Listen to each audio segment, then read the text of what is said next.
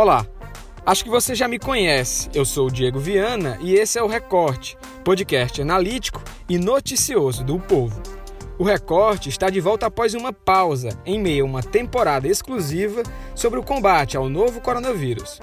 Além de notícias e análises, o Recorte também deve trazer os bastidores da notícia e mais detalhes sobre o processo de apuração. Então, seja muito bem-vindo e vamos ao episódio. Ela nos intriga porque ela ocorre dentro de um momento de movimentação e de tomada de territórios do Comando Vermelho. Então isso é um fato é, novo, o Comando Vermelho assumindo é, o comando de áreas até então neutras e essas mortes ocorrem todas na mesma semana. Nosso levantamento mostrou que esse bairro da Regional 6 já teve pelo menos 39 assassinatos somente neste ano. Em plena pandemia, o Ceará assistiu uma série de ataques cometidos contra agentes das forças de segurança do Estado. Três policiais militares da Ativa e um ex-PM foram assassinados em uma semana. Há registros ainda de roubos e ataques contra PMs, policiais penais e guardas municipais. Os crimes ocorreram paralelamente e despertam a atenção.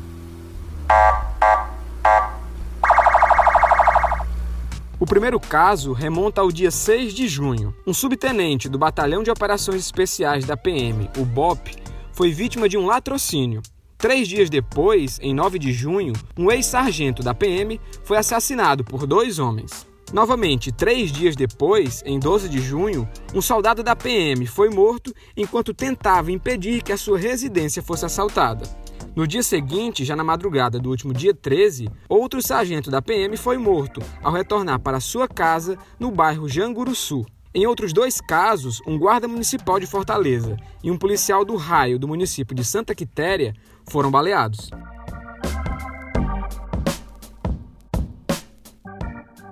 Em sua coluna no Povo Mais, o colunista Ricardo Moura escreveu sobre o que pode estar por trás da escalada de violência contra policiais no estado. Eu conversei com ele e quis saber mais sobre o assunto.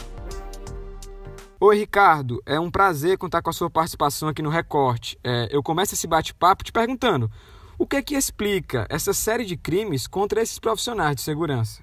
Oi, Diego.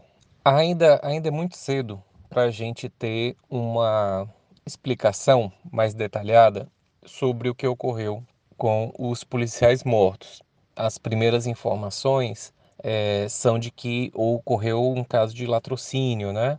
E há, assim, elementos que comprovam essa hipótese. Agora vai ser preciso investigar né? E atrás de mais detalhes e de mais informações, o, o caso é, talvez que tenha sido menos atípico foi o caso daquela morte do policial ocorrida no Janguru Sul, é, mas eu conversei com um outro policial militar e ele disse que houve um encontro e com esse grupo que estava armado, né? E aí houve esse confronto. É, o que a gente pode destacar de comum e houve outros casos também de abordagens, de tentativas de assalto, é, é que há uma ousadia maior por parte é, de quem vai praticar uma ação criminosa. Talvez uma certa confiança, talvez um maior poderio de arma de fogo e o fato de eles estarem é, se valendo também de estar em maior quantidade. Então, quando ocorre um encontro, quando ocorre uma abordagem, é, a vantagem está sempre em quem está na posição de ataque, em quem aborda e pega o outro de surpresa. E aí a gente observa que em todos os casos os policiais foram confrontados em uma situação de desvantagem.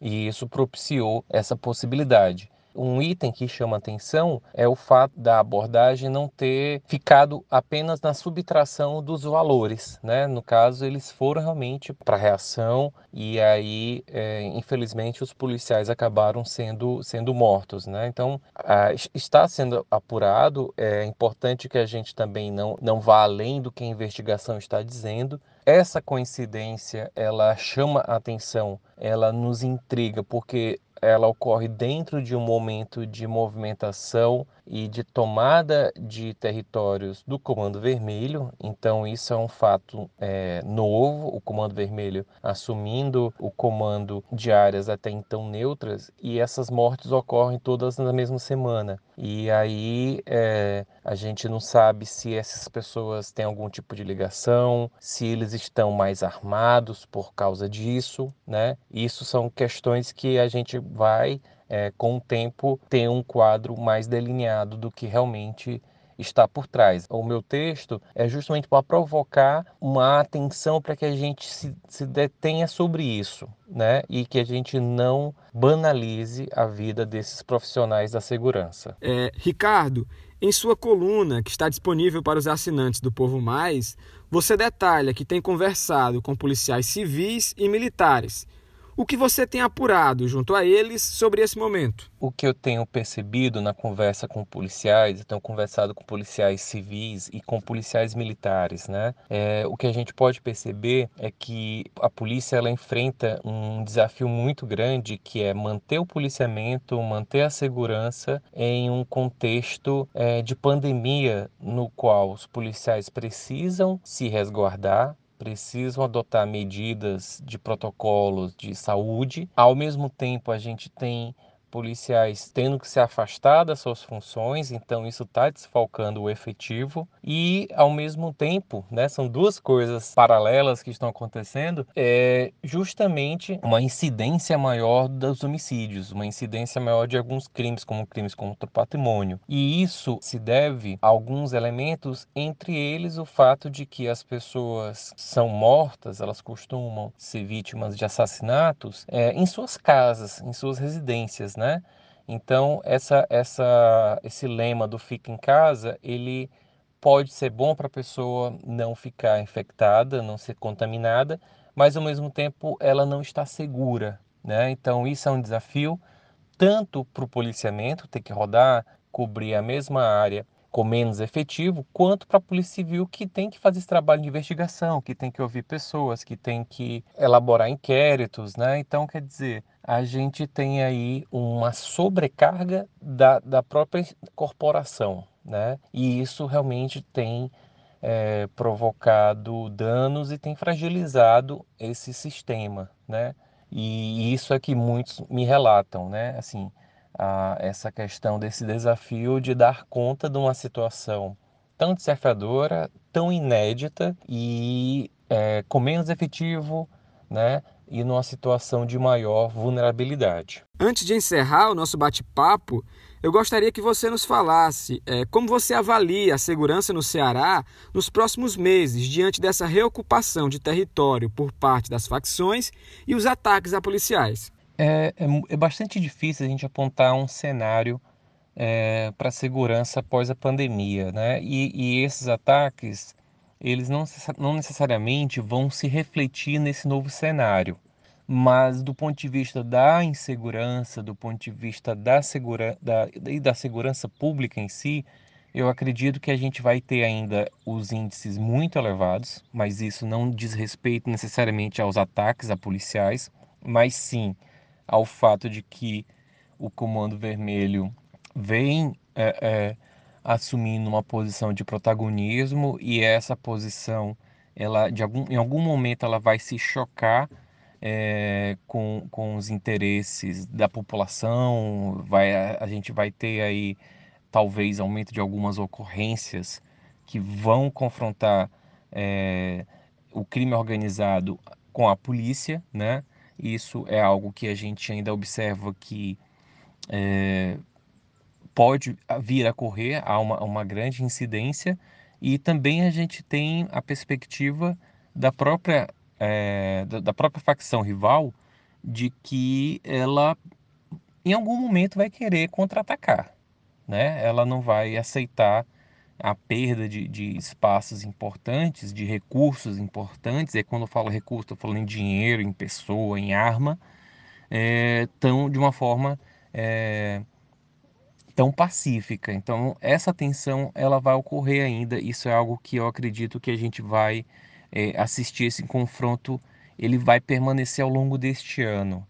e vai emendar com a campanha é, política, né? a campanha das eleições municipais. Não que as eleições tenham uma ligação direta com a violência, mas esse assunto ainda vai estar muito presente e a sensibilidade dos eleitores e de políticos da situação e da oposição vão estar muito atentos a isso. Então, essa vai ser uma pauta quente, vai ser um tema talvez decisivo para a escolha da, dos vereadores e do prefeito, né? Então, assim, eu, eu acredito que 2020 a gente, esse tema ainda vai estar muito dentro do nosso radar, tanto nas discussões quanto, infelizmente, nas ocorrências. Então, é, todo aquele cenário que se desenhou em 2019 de queda na, na violência, é, nós perdemos essa onda, nós perdemos essa tendência, ela teve uma, uma reversão. E isso para o Ceará, isso para Fortaleza, como sociedade, é algo muito ruim, porque a gente vinha é, tendo bons índices, vinha, a gente vinha numa tendência muito evidente de queda e agora todos os índices aumentam e a gente se encontra mais uma vez numa situação é, muito vulnerável, muito fragilizada e a gente já passou por isso, né? E o temor é que a gente atinja ao final do ano marcas é, muito próximas dos recordes de letalidade que o Estado viveu. Então, o, o cenário não é um cenário otimista, é um cenário de que a gente ainda vai ter que lidar com esse problema pelos próximos meses. Após ter o ano menos violento da década, em 2019, o Ceará assiste os assassinatos mais que dobrarem em 2020. A Secretaria da Segurança Pública e Defesa Social acredita o crescimento ao acirramento do conflito entre células de organizações criminosas e é o bairro do Janguru Sul o mais afetado por essa situação. Em reportagem disponível para os assinantes do Povo Mais, é possível acompanhar um levantamento sobre os bairros com mais crimes de homicídio na cidade de Fortaleza. E para falar mais sobre esse assunto, eu converso com Lucas Barbosa, repórter do Povo.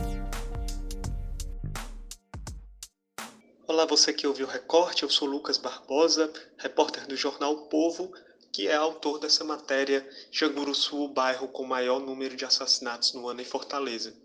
Nosso levantamento mostrou que esse bairro da Regional 6 já teve pelo menos 39 assassinatos somente neste ano. Ele lidera esse triste ranking seguido de Modubim, que teve 32 assassinatos, Barra do Ceará, que teve 27, Bom Jardim, que teve 21, e Grande Lisboa, que teve 19. É, Lucas, é, eu gostaria que você nos contasse como foi o processo de montar todo esse mapeamento de assassinatos na capital. Esse levantamento é exclusivo do povo, pois a Secretaria de Segurança não divulga os assassinatos informando os bairros, apenas áreas integradas de segurança, né? O que às vezes torna um pouco difícil né, para o leitor entender é, como se distribuem né, os assassinatos na capital é, já que essas áreas integram muitos bairros e, enfim, não é um, uma informação tão difundida, né? É, nós obtivemos esse levantamento a partir dos relatórios das principais ocorrências disponibilizadas pela própria CSPDS. Ela disponibiliza no próprio site delas esse, essa espécie de resumo né, das ocorrências policiais no dia. Esses relatórios não disponibilizam todos os homicídios ocorridos, por isso há uma certa defasagem entre os dados do nosso levantamento e o número real de homicídios. Né? Ocorreram até 13 de junho 658 assassinatos e o povo mapeou 556. Apesar disso, dá para ter uma boa noção né, do panorama da criminalidade por bairros na cidade a partir do nosso levantamento. Na reportagem, você também detalha que ouviu algumas fontes sobre o cotidiano de moradores de comunidades afetadas pelo tráfico. Eu gostaria de saber como foram essas conversas e o que mais te chamou a atenção nos relatos compartilhados. Para comentar esse levantamento, nós convidamos o Jamson Simões, ele que é ativista social, mas também é pesquisador do Laboratório de Conflitualidade e Violência, né, o COVIL, da, da UES, e ele desenvolve ações sociais no bairro, então ele tem um grande trânsito né, com os moradores, além de ser um pesquisador do, do tema violência. ele, é, conversando com a gente, destacou alguns pontos importantes para a gente entender por que o Janguru Sul é o principal bairro em número de assassinatos na capital. Né? Ele destacou, sobretudo, a, a vulnerabilidade social do bairro. É, são muitos os assentamentos precários, sem serviços básicos, sem direitos garantidos.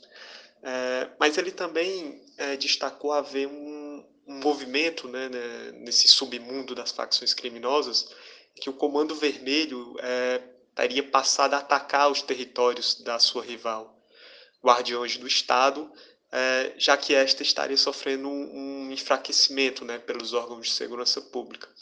O, o Jamison ainda é, destaca a, a, interação violenta com a polícia, há relatos né, de abusos por parte de policiais, moradores falando isso mas também cita é, questões como expulsões de moradores por parte de facção, também a proibição de circulação em determinados territórios, né? se você mora em um território de uma, de uma facção X, você não pode ir no território onde há a atuação da facção Y. Então, para além desses homicídios, você tem esses casos de violência né, retratados. E o Jameson é, usou para ilustrar né, essa essas vulnerabilidades que sofrem os moradores do bairro, a, a história de uma mulher moradora do Janguru Sul que perdeu quatro dos cinco filhos nos últimos cinco anos, né? Três assassinatos e, e um atropelado. Ele chega a dizer que a vida dela é a experiência concreta da necropolítica em Fortaleza, né? É, ela que é catadora, moradora de um assento precário, com moradia insalubre, é, as políticas públicas não alcançam, não chegam a ela, então ele chega a dizer que aquela mulher é o Janguruçu personificado. Esse retorno do recorte também traz de volta as dicas de fim de episódio. E hoje não poderia ser diferente. A dica de hoje é o aplicativo Verbap, que pretende transformar cidadãos em repórteres. Quem vai explicar melhor como funciona o aplicativo é o CEO da Verbap, Aldísio Vaz. O Verbap é um aplicativo que transforma cidadãos em repórteres. É uma ferramenta de comunicação que permite que as pessoas publiquem fatos que acontecem ao seu redor em uma plataforma que registra o local da notícia e distribui o conteúdo de acordo com a localização do usuário na cidade. Assim, você se mantém informado sobre o que acontece por onde você estiver. E tudo isso é uma plataforma que usa inteligência artificial para aumentar a relevância do conteúdo e uma curadoria humana que ajuda a minimizar o problema de fake news, que é muito comum em aplicativos de redes sociais. O objetivo é dar liberdade para que pessoas possam publicar e ouvir opiniões e fatos narrados por quem de fato presenciou ou mesmo viveu a história. O aplicativo conta ainda com um sistema de pontuação que recompensa o usuário de acordo com seu envolvimento e ajuda o leitor a identificar o nível de experiência de quem publicou a notícia. O recorte de hoje fica por aqui e até a próxima.